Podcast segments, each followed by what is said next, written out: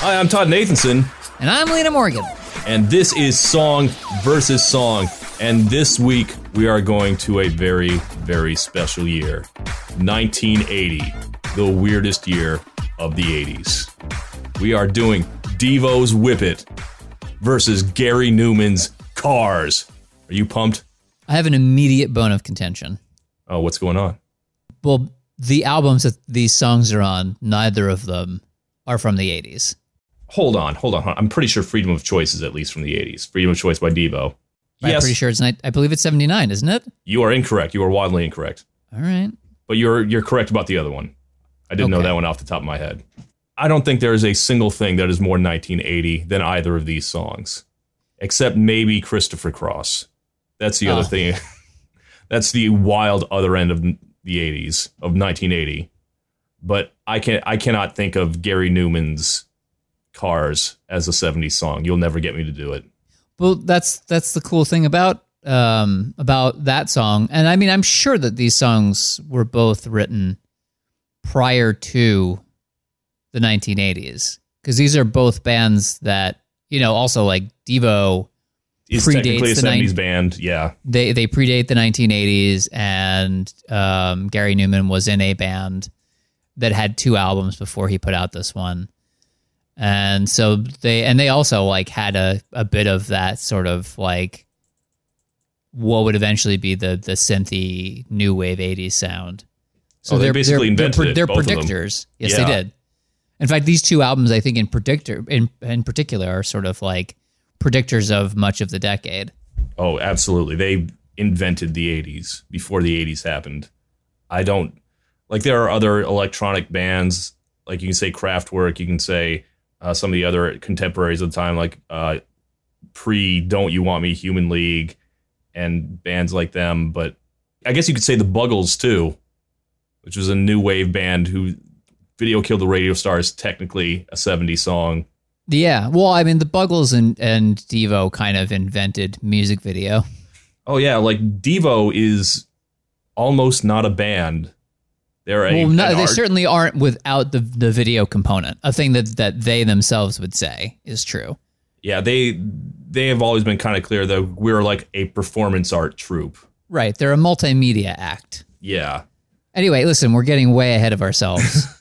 let's let's just backtrack for a second and answer a very simple question. You listen to these two songs back to back, gut instinct. Which one's better? this is hard. This is hard. What, but when a problem comes along, you must say that it is "Cars" by Gary Numan.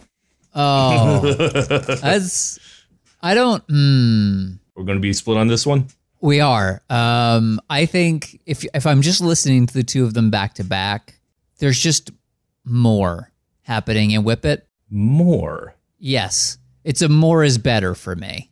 I'm not sure. I agree. I don't know. like like the the brief is I like Cars a lot. It's got this great drone to it. I like the the synth strings. Um, I think it's it's a you know it's very moody. hmm but you know layers of in- instrumentation um, the way that the guitar line kind of evolves over the course of whip it the very use of the of the whip sound effect I- in a way i suppose the whip sound effect tells me that in that that devo is the indiana jones of 80s pop music act wait no no it's it's a it's an electric whip it's a laser whip my god devo they're the ferengi of 80s pop music You know, I guess it shouldn't surprise me that you managed to uh, get a Star, Trek, joke in. Yeah, but you. I like that there was no response, just Ye- completely nothing. Crickets. like you did it so quickly. Like we're not five minutes into the episode, and you you found a way. I, It's I my power. honest. It's my skill. like I don't remember Ferengis having electric whips. They had That's laser the- whips originally. I, I have no memory of that because I don't have your encyclopedic recall of Star Trek. Why am I surprised by this? Like, of course you worked in Star Trek in this, the nerdiest episode we've ever done. It wow, is it? Boy, I'd have to go back and look at the the back catalog. It's up there for sure, and I think that uh, because Gary Numan was so, I mean, Cars is just well, it just sounds like you're in a Philip K. Dick novel, doesn't it? Yes. which is which is the intention, right? Like it's not like he accidentally like just managed to fall into that. That was essentially like not Philip K. Dick, but the the idea of the sci-fi theme is kind of his thing. Well, believe it or not, he did kind of. It was a bit of an accident because I was reading his backstory, and he was like a punk rocker, Gary Numan, and he was just like shopping around, I guess, and he found a synthesizer, a U synthesizer that already had like that droning bass heavy already pre-programmed in. It was already on the settings, and he said that if like the previous owner had just like put it on like a higher setting, like my life would be completely different because I don't know how this thing works. Right. Well, it was it also he had written some of it with a with a bass in mind, which is a thing that he didn't do um, compositionally very often. Um, yeah, I think that's interesting. But again, that's sort of the stuff that that that works against the song in the original recorded incarnation of it.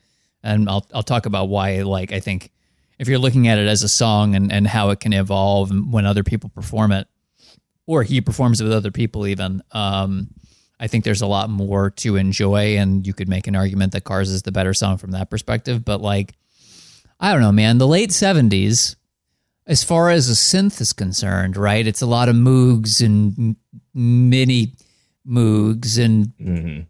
bitch I'm a cow Moog. I don't know. I don't. I don't have a lot of synth knowledge in, in, in, the in the back pocket here, but it wasn't as advanced. Like if you made the song even like a couple years later, later like mid '80s, it would be vastly different. Like the number of tones and sounds available would be different. Uh, it the '80s moved very quickly.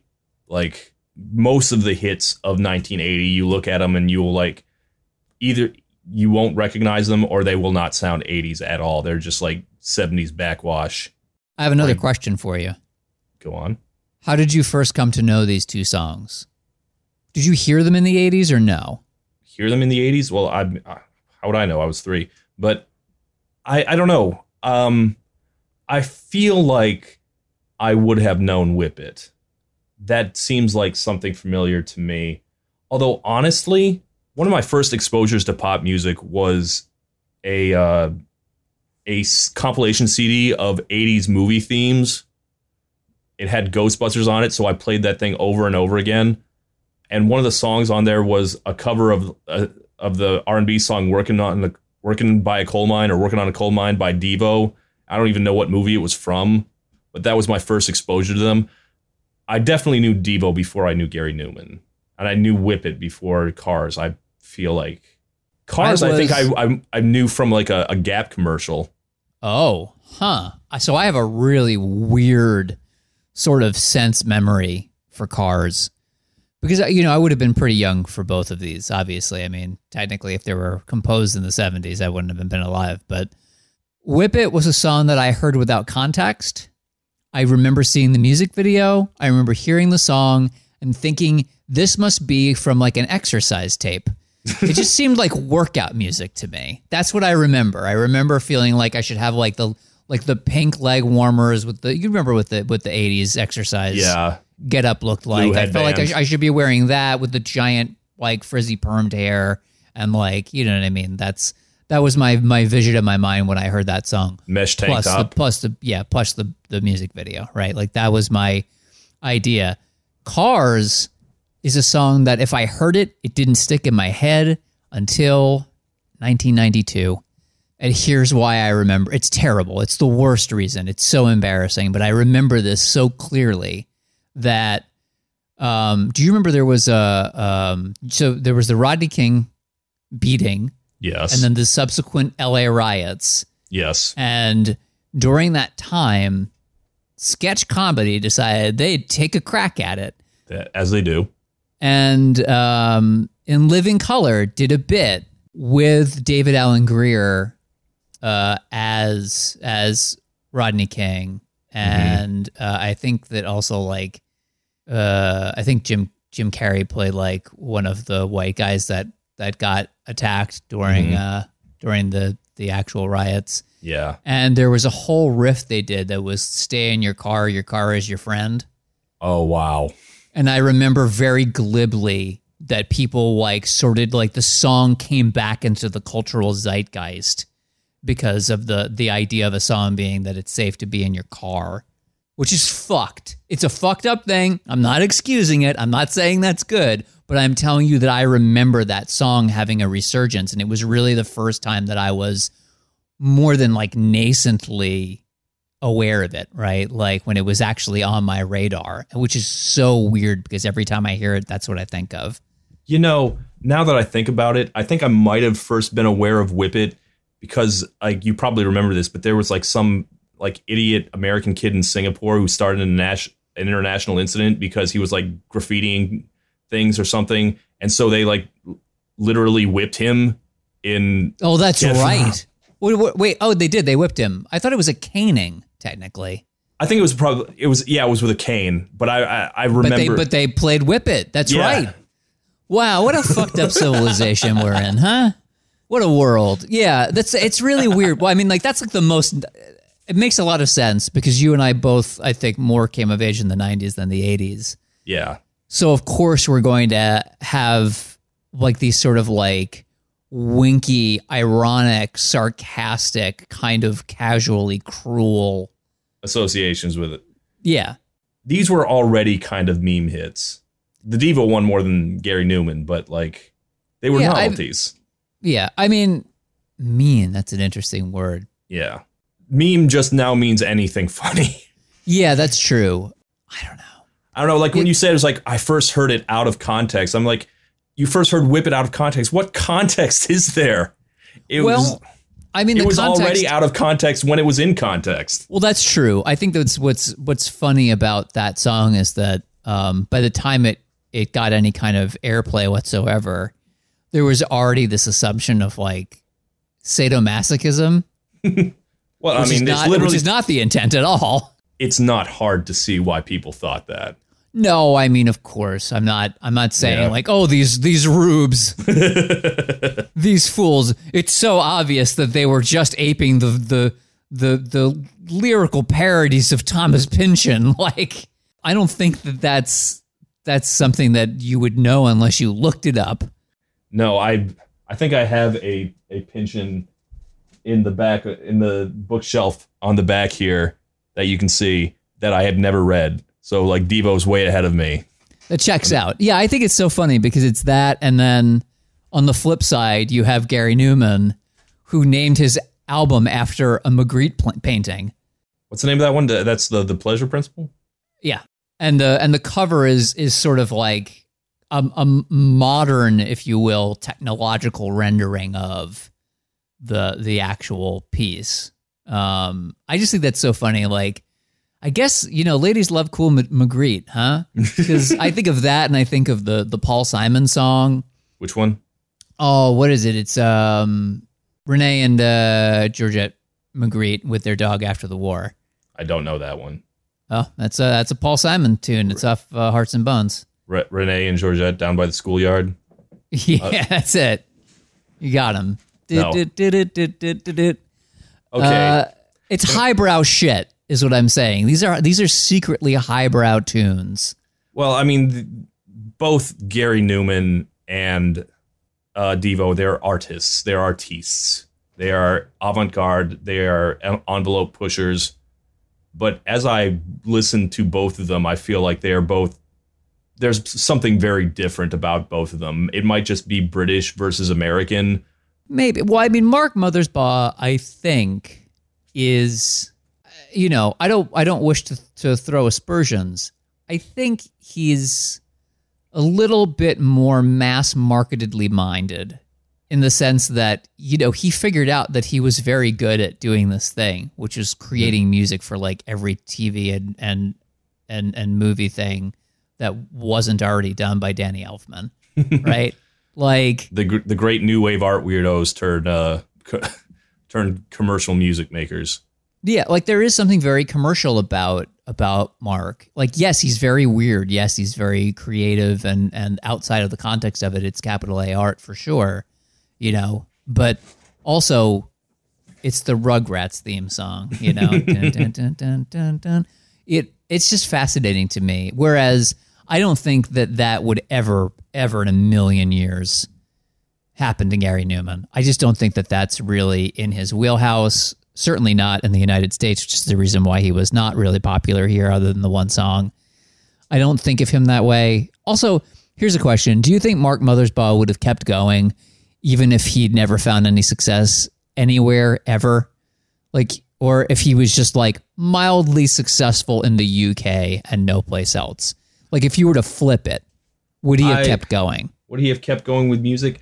I feel like he would. I Hmm. I don't know why. do- Why do you get the impression that he's just uh, in it for the money? Like Well, I don't. Th- I, I mean, I don't know that I, I it's know just that's, that he's in it for the money. than mean, but it's not what I. Yeah, I mean, I don't mean to say that, but I do mean to say that once he discovered that he could have commercial success, uh, creating TV and movie music, right, scores, he sure leaned into it a lot, didn't he? I mean, that's that's where the money was, and that's where he went. And Gary Numan, at some point, just decided, well, if I'm not going to be successful outside of the UK, that's fine.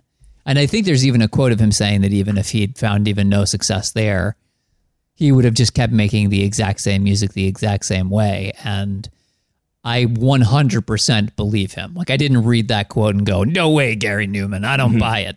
Mothersbaugh has in fact composed for commercials. And I, I, I was reading this interview with him where he was like, "Yeah, I did a Hawaiian Punch commercial in 1987, and uh, for the lyrics I wrote like Hawaiian Punch really hits the spot. Sugar is bad for you." And, and he'd play it for like he said he played it for ad executives and like he did you know the the the good part was a little louder than the sugar is bad for you but like it was there and the uh, the executives just m- missed it completely I was like that's great um I love that. But- yeah. I, but well, also all- like on one hand like yeah you're you're you're fucking around and you're like messing with people but also you did make a Hawaiian punch commercial And also, um, if we're talking about Whip It in particular, you know, they got screwed, Devo, because they had they have certain rights, but they don't have rights to everything with regards to that song. So whenever somebody wants to use Whip It in a commercial, Mhm.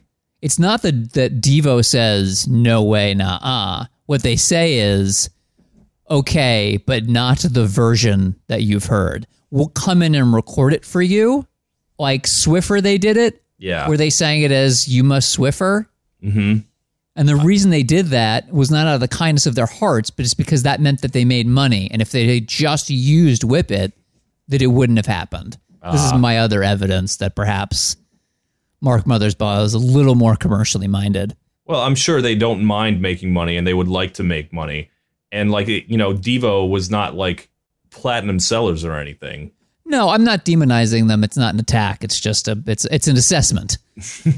it's I'm I'm I'm making an observation. Like if you if you have like a Whip It, like if you are a band called Devo and you walk around in you know fucking space suits and hazmat suits, like there's a, a hard limit on how big you're gonna get. Like I say, if you get a Whip It out there in the world, you make as much money off of that as you possibly can. I think that's fair. Um, yeah, if you're gonna dare to be stupid, you I really gotta you gotta really gotta dare. This I think is probably also the the the undercurrent of why is it that Whip It takes it for me. It's it's the fact that arguably top five best Weird Al songs.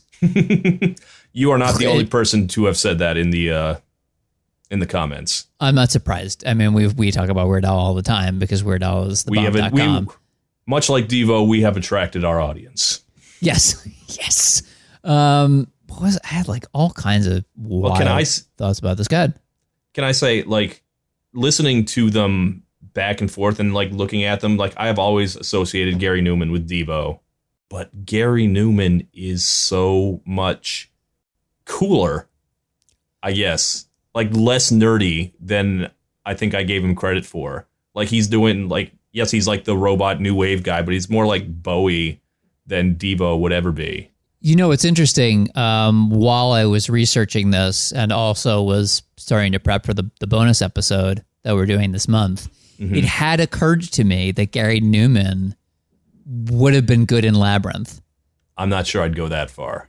Oh, I don't know. I, I mean, like he would never be David Bowie good, but like it would have been interesting. That's a, that's further than I'm willing to go. Like, what makes you th- what makes you say that? There's just something about his vibe that's like so weird. I think so. Here's the deal. I think if you'd made Labyrinth and Labyrinth was about like a young boy like going and figuring stuff out, figuring out who he is, and like it's low key him figuring well accepting that he's like a young gay kid living in a complicated 80s world, then like Gary Numan's a perfect Goblin King for that. Absolutely perfect. Can't be beat. Um, I think that's what it was. I don't know why. I don't know. Now I'm just I'm just I, I just pulled that out of my ass, Todd.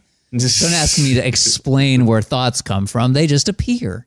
I see Gary Numan as just like genuinely cool, and versus Devo, who were through being cool.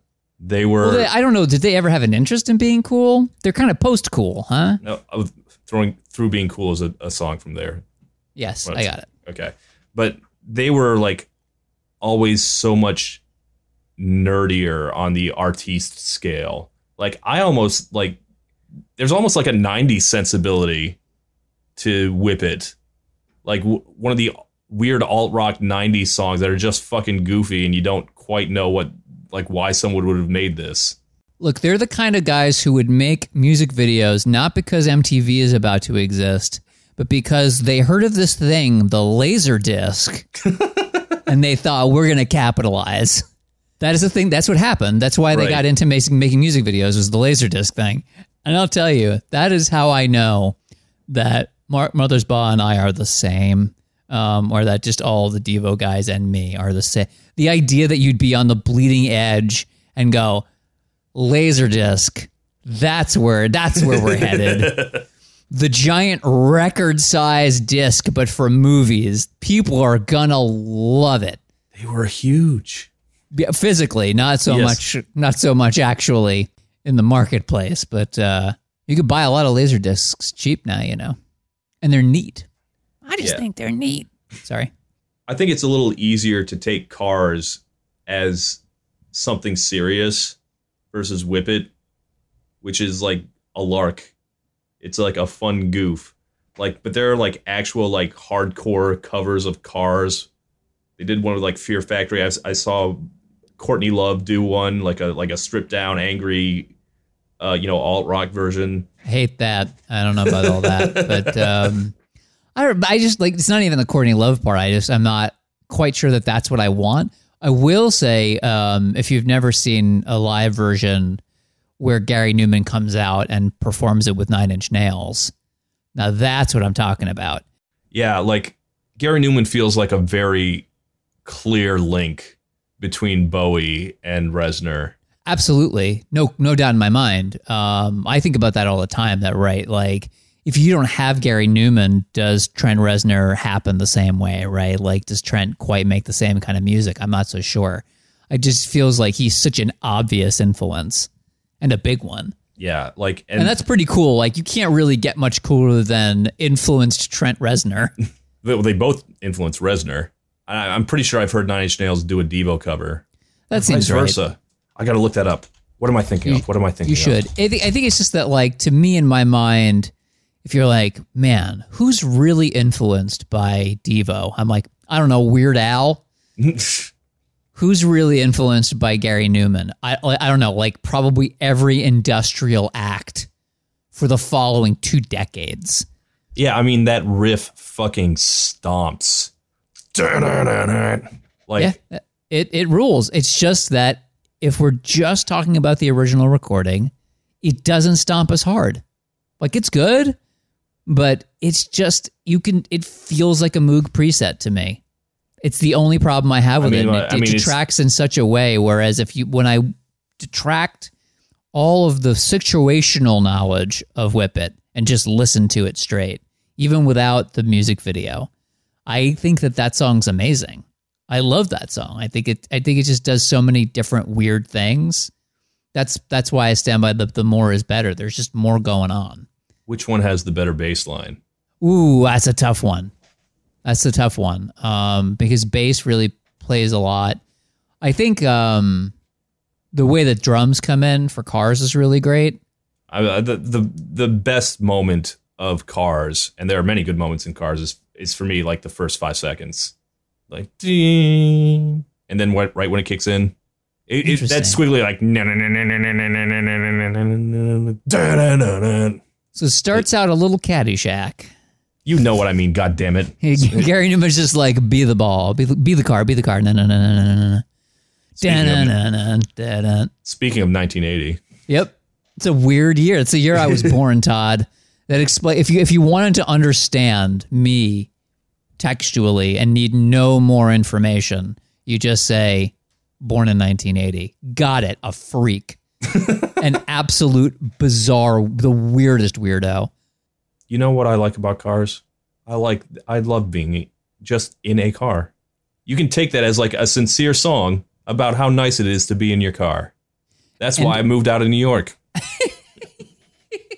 Yeah, it's a song that can be taken pretty literally. And in a way, it, I mean, for all of the complicated feelings about technology that exist in Gary Numan's music in general, and mm-hmm. certainly on this record, there is a bit of that like, is, isn't the song partly also somebody saw him in his car through the window and they just decided they didn't like him?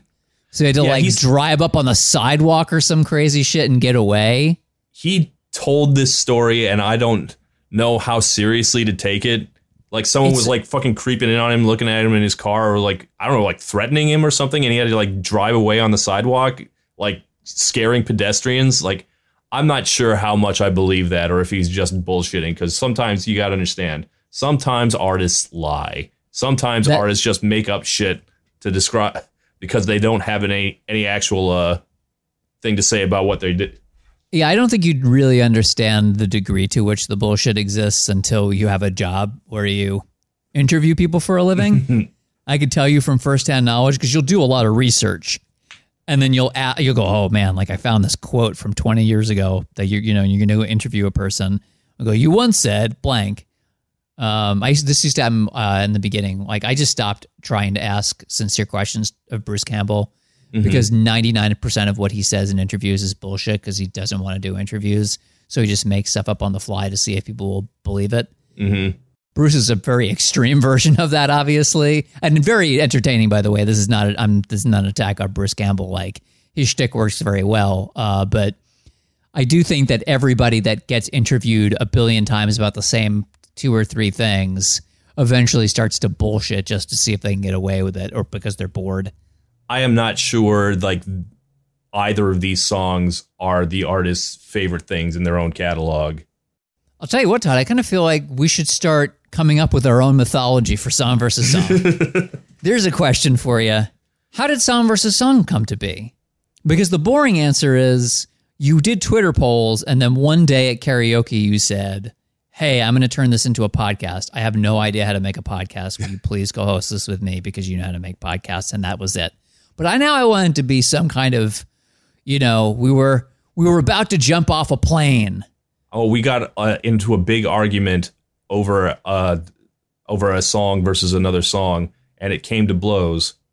So from now on, we decided we would do it on air, so that Yeah, to get it we out. both we were in the hospital together you know after we'd beaten the hell out of each other so bad that we almost died on the operating table and when we came out the other end we made a vow a solemn vow and that's what really happened that's a fact I'm gonna feel real bad if if Gary Numan did in fact drive on the sidewalk to get away. well from no i'm not saying it definitely didn't happen i just Yeah. you know i think that no, No, I am. I am saying it definitely didn't happen. I don't believe it at all. okay i mean i think there's there at bare minimum there's always a degree of mythologizing um I mean, like Whip It, the video I remember is like people were making up bullshit about uh, what Whip It was about. It was like, oh, it's about jerking off. Oh, it's about masturbation. It's like, okay, well, why don't we just roll with that? We're gonna have like a woman getting her clothes whipped off, and we're just gonna lean into it. Yeah, I mean, why not? I'll tell you, um, I really thought for a long time, because I remember seeing the music video when I was young. I thought that the woman who was getting the, the, the clothes whipped off of her was trans. Huh. I don't know why I thought that. you But I was like, I was like, I really, I was, I was, because like the the beat, the makeup was so severe but beautiful, and it's all, it was almost, it was like bordering on like almost drag makeup, right? And I was like, oh, like they were kind of like fixating on on almost the the the quote unquote masculine sides of her features, but in a very feminine way. And I was like, oh man, that's cool. I, I was like, just one of the many times where I was like, I I would I I would like this to happen to me. And it was not about the whipping part. That came later, but um, at the time, it was just the the look, the vibe. yeah, like I think that's just what 80s makeup looked like. That's true. This is such a weird fucking video. I love it. Like a Would cowboy would ranch. and would would MTV be MTV without that music video? I don't know. yeah, I mean the, the the Cars video is pretty decent for, you know, especially for 1980. It's It was- very moody, I do like but it's very one, direct, right? Like it's pretty uncomplicated. Yeah, uh, it was state of the art for 1980, I'm pretty sure. Sure, but I I don't look at it and go, man, what what what does it mean? Whereas I watch Whip and I was like, what the f- what what? I don't know. I like this, but what? Also, the fact that this there was a real guy who would people would pay to be on his ranch, Oh right, so the, it's, like it's it's loosely based on that.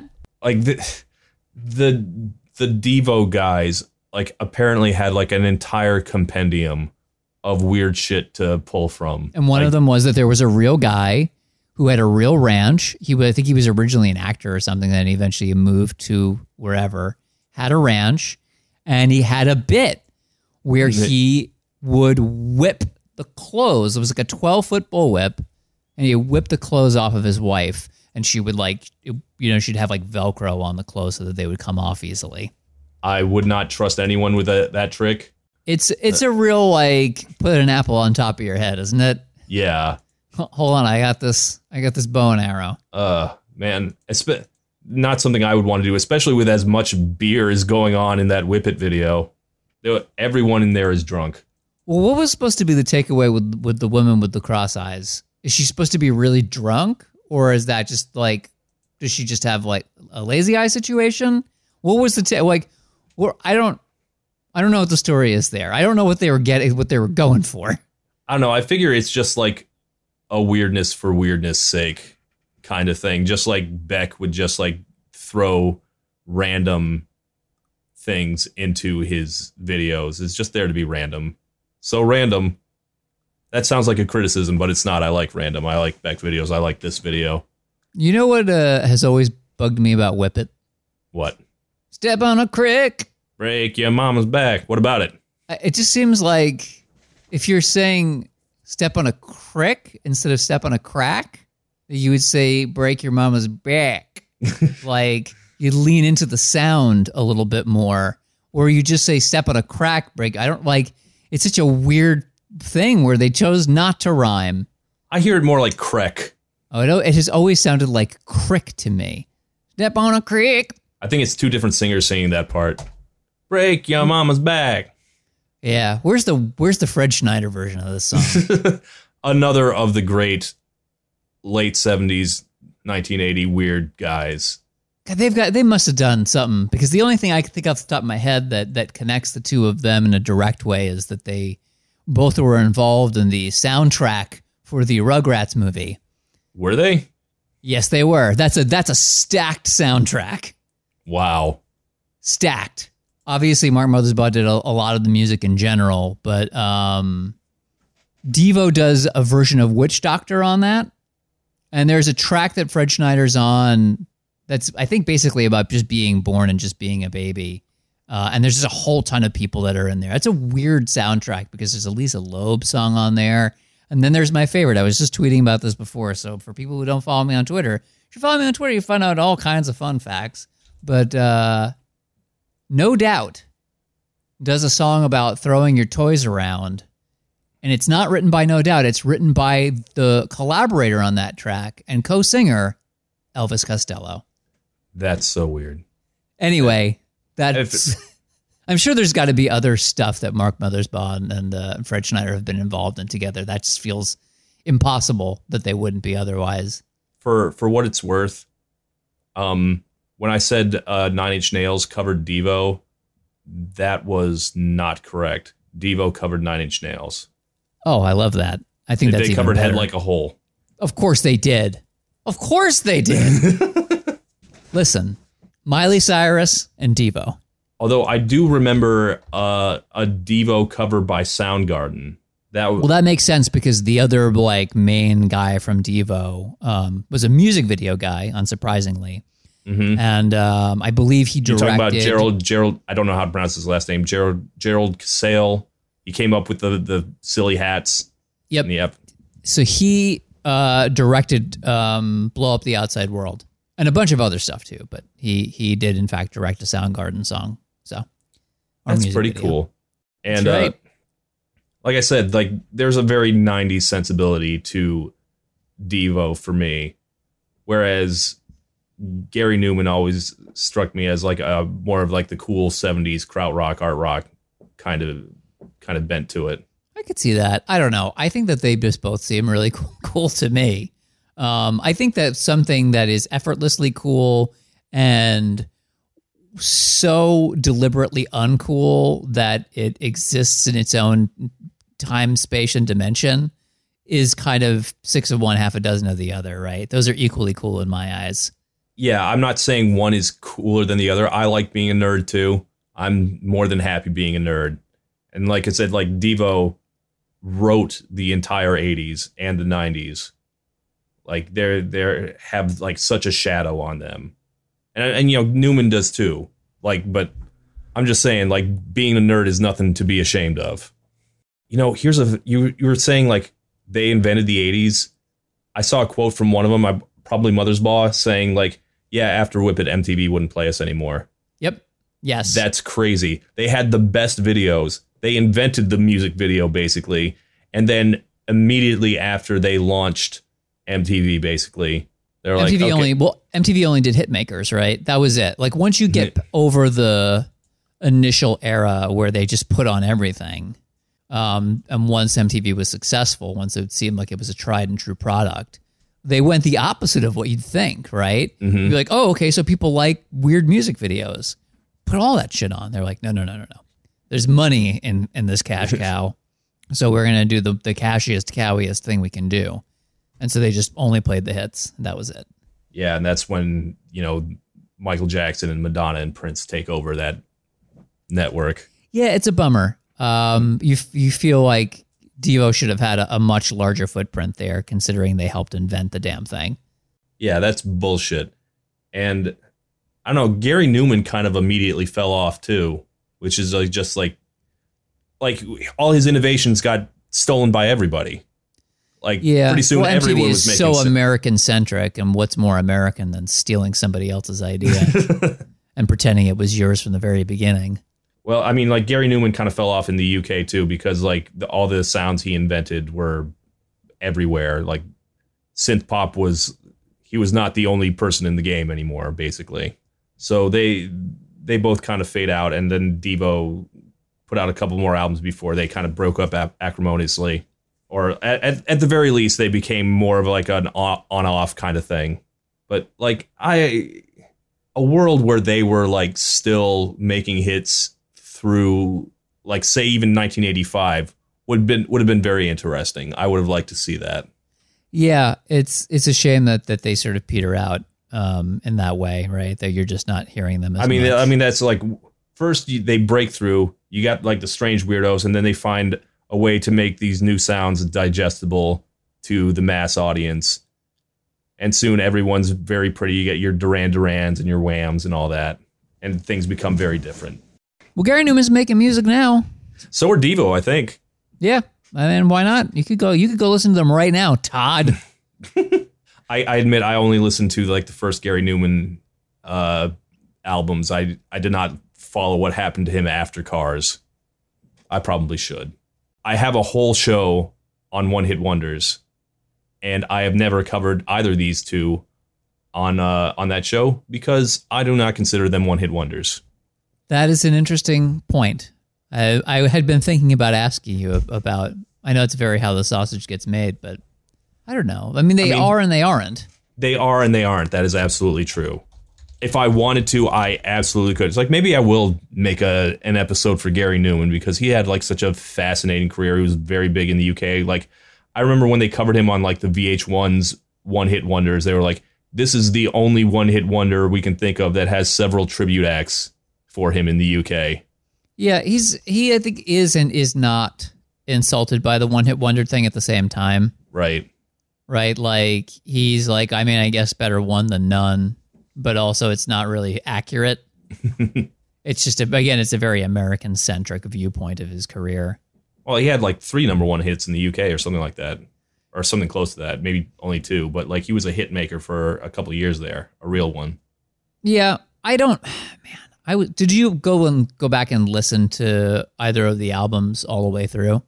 I mean, on top of the many times I've already read, already listened to Freedom of Choice, but yes, Freedom of Choice is pretty good. Pleasure Principle, there's a couple really great tracks.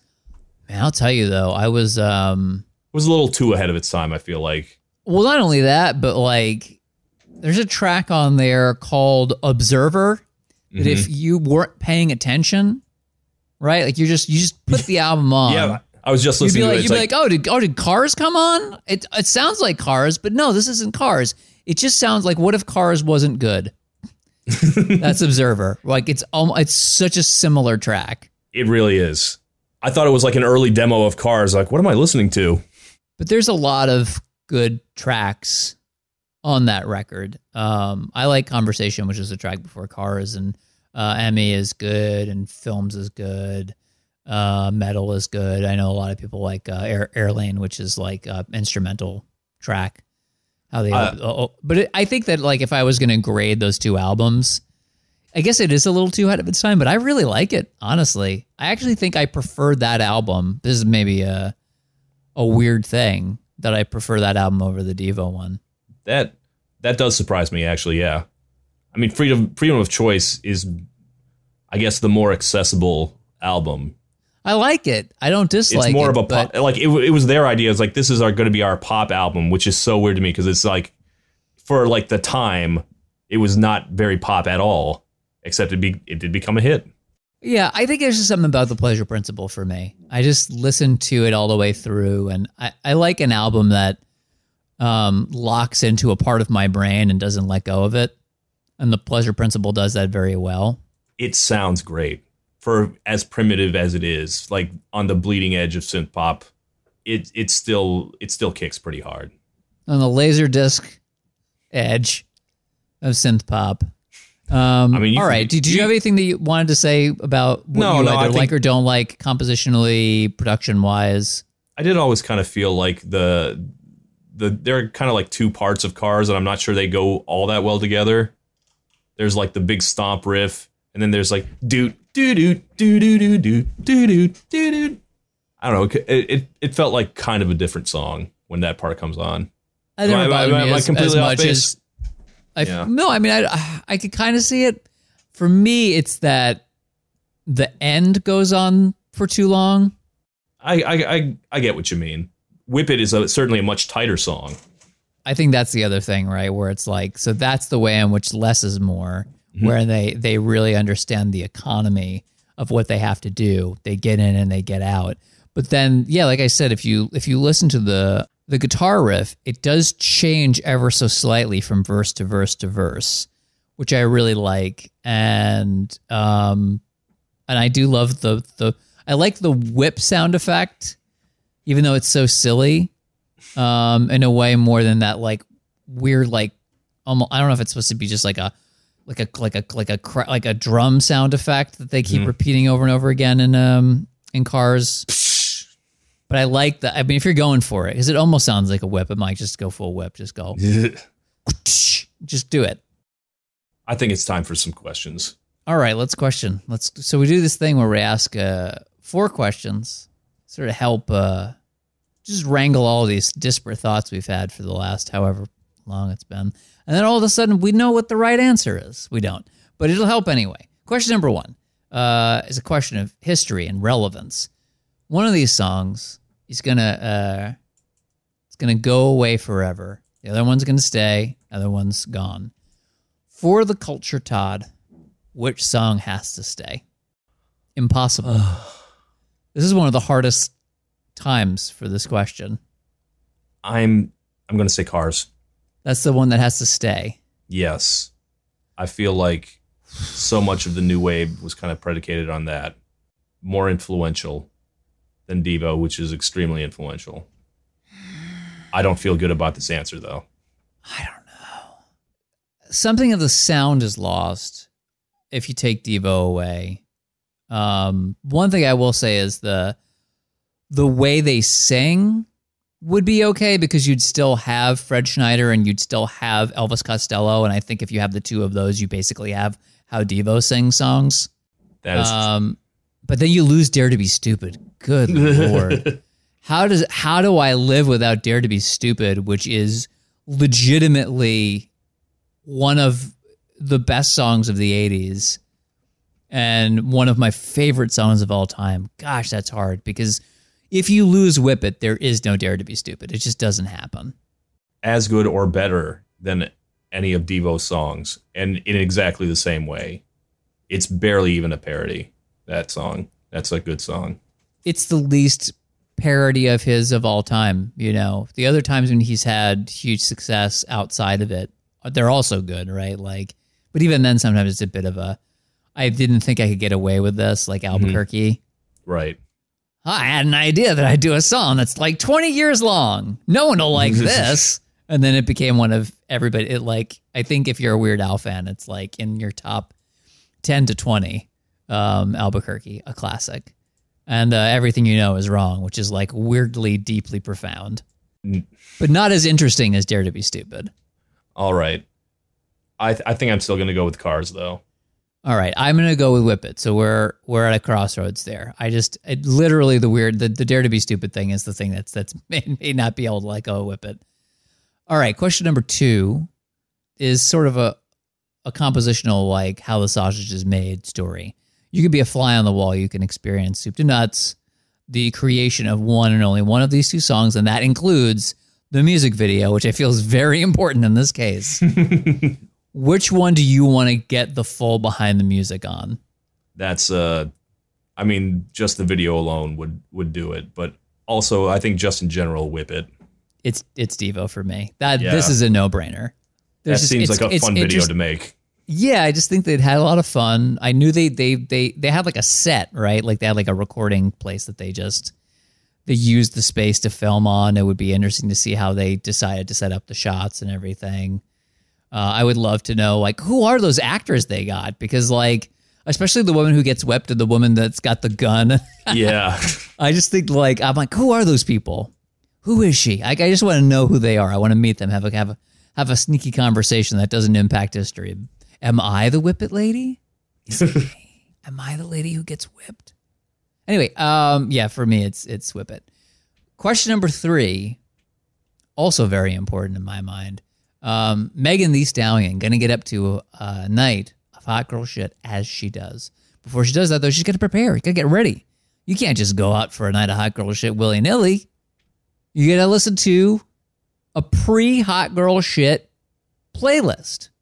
One and only one of these two songs is to appear on that playlist. Todd, which song for now and forever is hot girl shit? My God, this is such a harder question than I thought it would be. Because like I don't I would I don't necessarily think either of these girls are hot girl shit, but they could be made into hot girl shit with the right spin on it. Both of them. You got to pick. You got to pick one. Got to pick one. All right, I'm gonna go with Cars. I agree. Yes. I think this brings out the. th- this is like a headbangers ball. Megan, right? Yeah. Like she's going for some some goth girl shit. And you know, everyone just looks. Uh, you know, everyone got a nice car. That could be very high, hot girl shit. Yeah, for sure. I think that that sampling that and, and making a track that leans heavily into the car aspect. Yeah, I'm sold. All right, great. We got Yeah. it. You said that was going to be hard. I, I I suspected it would be simple, and I'm glad I was right. Now, the final, most important question, not just of our show, but also just for all of human creation. William Shatner, uh, man about town, uh, actor of some variety, equestrian, and of course, singer. he's going to do a William Shatner version of one and only one of these two songs. Todd, which one of these songs must be shat upon? Maybe if Cars had more words, it'd give him something more to work with. I think it's got to be Whip It. Like it's sometimes the song that is already fun is the one that I don't go for. Right. That's that was my big uh that was my big thing there. Like that that was the argument against. But go on. but I think that there's also a means in this case wherein instead of it being goofy and fun, he could take it to a really dark, horrifying place. right? Something frightening. And again, I always I feel like I always use Tambourine Man as the as the example, but he could really do that. I always because it's that one bit right where he goes in the jingle, mm. jangle morning. I'll come following you. That's literally how he delivers the line. I feel like he could do something like that with Whip It. You must whip it. Whip it good. Whip it good. Yeah, I totally see it. All right. I don't know where that leaves us. I think we're I think we're still even Stevens. So there's only one thing to do about this, Todd. And that's ask the people who are smarter than us, the listeners. All right. Super Duper Jesus writes, they don't make songs about wanting to fuck your car enough these days. Is that true? I don't know. I I mean, don't- in, Did what did was did Hailee Steinfeld do a Bumblebee theme song? no. Wow, well then you're right. Jesus, you're correct. Super duper correct. All right. I mean, we had Queen's I'm in love with my car, and then Cars, and then 30 years of nothing. I mean, I didn't see Annette, so. Or not Annette, Titane, excuse me. Haven't I have not seen watched that either. Man, wow, is there a is there a is there a Will Smith style rap for for that movie? Gosh, I gotta watch. I can't believe I haven't watched that yet. What's wrong with me? I'm letting myself down. All What's right. what's next? All right. Apocalypse then writes, I don't see the connection between the two. Cars isn't about masturbation. And then Connor Rankin responds, Yes, it is. What do you think he was doing in that car of his? I like that the answer is that neither of them is about that. Actually, Well, actually, uh, neither of them are about masturbating. I also still like the thing that we got a lot. Were you going to read a comment where where they criticized us for not pitting Devo up against Oingo Boingo? Do you have that in the? I think the there I, roster? I didn't I didn't cull it from the, the comments list, but I did think someone brought up Oingo Boingo. I want to be really clear that um, I didn't. We didn't talk about this, but the reason I assumed it was because um, one of these one of these albums actually came out in the '70s, and the other one was largely um, uh, composed in the '70s, and that they both like really created the 1980s in a way that Oingo Boingo didn't. Like I get the Mark, Mark Mothersbaugh, Danny mm-hmm. Elfman connect. Obviously, we will be doing Oingo Boingo in the future, mm-hmm. and we will be taking weird science and pitting it up once it what it naturally goes up against, which is "She Blinded Me with Science" by Thomas Dolby. Like that will happen, just not today. Yeah. For what it's worth, of the third party votes we got, my the one I felt the most correct was "Once in a Lifetime" by the Talking Heads, or not the Yeah, well, Talking, Heads, Talking not Heads- the Talking. Yeah, excuse me. Talking Heads also had a, a huge, huge influence on the 1980s and, and on both these acts, I believe. Certainly on Devo. Right. Well, moving on. Sil W writes, "I say whip it." I just wanted to say that. Correct I that whip. Okay. David Yurch writes, Whip It gets my vote on the grounds that without it, Devo might not have gotten big enough to warrant an all woman Devo cover band called We Are Not Men. That is a brilliant name for a cover band. I like it. Yep.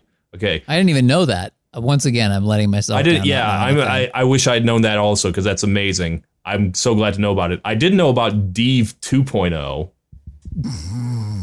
Did you know that one? nope. That was like uh it was like uh an all children cover band of Devo.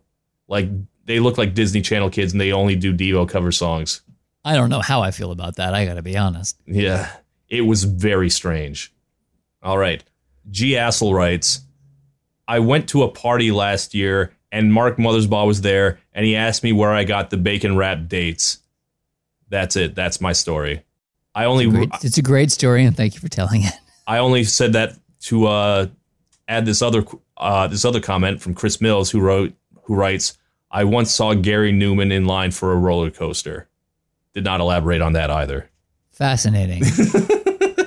now, here's the thing: what would have happened if the person who had the dates saw Gary Numan, and the other person had invited Mark Mothersbaugh to a, a roller coaster? Well, I I believe How would things have played out in those situations? I believe we would have peace on Earth. Ah, damn, so close, so close. Okay. Excalibur, Anxious Foxy of Doing Their Best writes, only one of these songs is by a big buff anime vampire, so this is an easy choice. What a strange way to describe Gary Numan, I assume. I guess it could be Devo also, but well, here's well, no. Clearly, the answer to that is that um, is that Devo is the the Simon slash Richter Belmont of the situation because of the whip. ah, of course, of course, of course. You're welcome. You're welcome. All right. Mothman69 writes I don't know how a band in all black with whips managed to make the less sexy video, but they did it. Regardless, I'm voting for those pasty cone heads as that groove just kills. There was a, another comment re- responding to that one. ZZ Quinn writes So true. Devo are unapologetically serving big virgin energy. While looking. While looking at Gary Numan, you can tell that guy fucks, despite him looking a little bit like Jim Parsons in eyeliner. Oh my god, that's so true. Well, I think Jim Yes. Parsons fucks for sure. Just because he played the the the, the Bazinga guy doesn't mean that that man doesn't fuck. I'll tell you, maybe that is why I like Devo so much. I also have no, I'm like fucking pass. So I guess I guess that checks out. Thank you, thank you, commenter. All right. I don't need to go to therapy this week. Um, Bo Doer writes Cars was both ahead of its time and instantly dated, like Epcot Center in the 80s. It's just the the the Moog preset. That's it. I actually don't think compositionally it feels dated at all. Glyph writes I just listened to Whip It. What a terrible, terrible song. My God. Get out. That's an amazing comment from someone who A has never heard Whip It before and B hates it. I have That's- never mean, listen, imagined I've never imagined this person existing. but they do, and uh, and now we both have to know that fact, and now so do you, listener. All right. And finally, Jeremy Hanna writes Cars is pretty good and gets way too much hate for being a blatant cash grab by Pixar. But Whip It is an But Whip It is an awesome roller derby movie starring Elliot Page and a bunch of badass women. I'm going to have to go with Whip It. I've also seen this joke play out in image form on Twitter. so congratulations to both, or if it's the same person that just put two different versions of the same joke in, in two different places. I missed it on Twitter. And for what it's worth, I did like Whip It. Certainly a lot more than Cars. I think Drew Barrymore should direct more movies. I agree. All right. I think that's going to be it for the comments. So now you must guess who won. And I, I couldn't possibly have imagined who, who would win. I have no clue. In fact, I wrote it down and I still have no clue. I immediately forgot because it doesn't I- seem like there's there's a, a winner here. I gotta imagine it's it's close, but I, I think just my guess is that we have a lot of American listeners, and so my guess is Devo. All right. For a total of 362 to 333, Wow. a 52 to 48 split. When a problem comes along, you must whip it. Nice. I mean, look, I'm glad that it's as close as it was. I mean, that's fair. That's absolutely fair. Uh, that's about, you know, it, it feels right. It's not a super surprise, a tiny but a solid victory for Whip It. That's about what I'd expect. I don't. Well- I don't think anybody. I don't think there's really any losers in this situation, except technically Gary Numan. You lost, Gary. But in a more accurate sense. All right. Thank you for watching or listening, everybody. This is Song versus Song. If you like us, go to our Patreon, toss us a dollar. You'll get our bonus episodes. And if you can't do that, just enjoy it and spread it around. leave us a nice comment, leave us some good reviews on iTunes or wherever you can review this podcast. Five stars. Thank you. Um, hey, Todd, What's that? did you realize that our next episode is the 100th numbered episode? You're kidding me. It's wild. We definitely have not done any preparing for a 100th episode whatsoever. That's shocking to me. I cannot It seems believe like we would take some time and consider an episode that would be fitting for the 100th or to do something that would make it so that it was a special episode. But no, we did no work at all. Um, and that is why the next episode pairing is, I'm sure, very average, not two enormous acts and two enormous songs from an enormous decade that will generate, in theory, a lot of votes. Well, I am just going to uh, pull my notes up because I do not remember what we picked for our next episode. Okay. Yes, I definitely also don't. I never know. I certainly don't know. The just same as usual. I definitely don't know what the next episode is. Well, I am looking at it, and what it says here is something called Smells Like Teen Spirit by a band called Nirvana versus a song called Closer by a band called Nin. N I N. Huh. Hmm. Not sure what that stands for. God, I wish we'd come up with something better for a hundredth episode. Okay, Google says it is called. Um, it stands for Nine Inch Nails. You ever heard of them? Uh, well, I guess in the. I mean, we talked about them, right? Like I was doing some research for this episode, Uh huh. and they came up. Oh, right. We talked about appar- them. Yes. apparently having done a cover of this song Cars, which was pretty good. But beyond that, I definitely have never heard of them, nor are they the most influential industrial act of the 1990s. Um, and certainly, um, that other act you were talking about is not basically if you were going to name one band for the entirety of the 90s, it would be them. I, it definitely wouldn't be that. Uh, certainly not the biggest song of our lifetimes.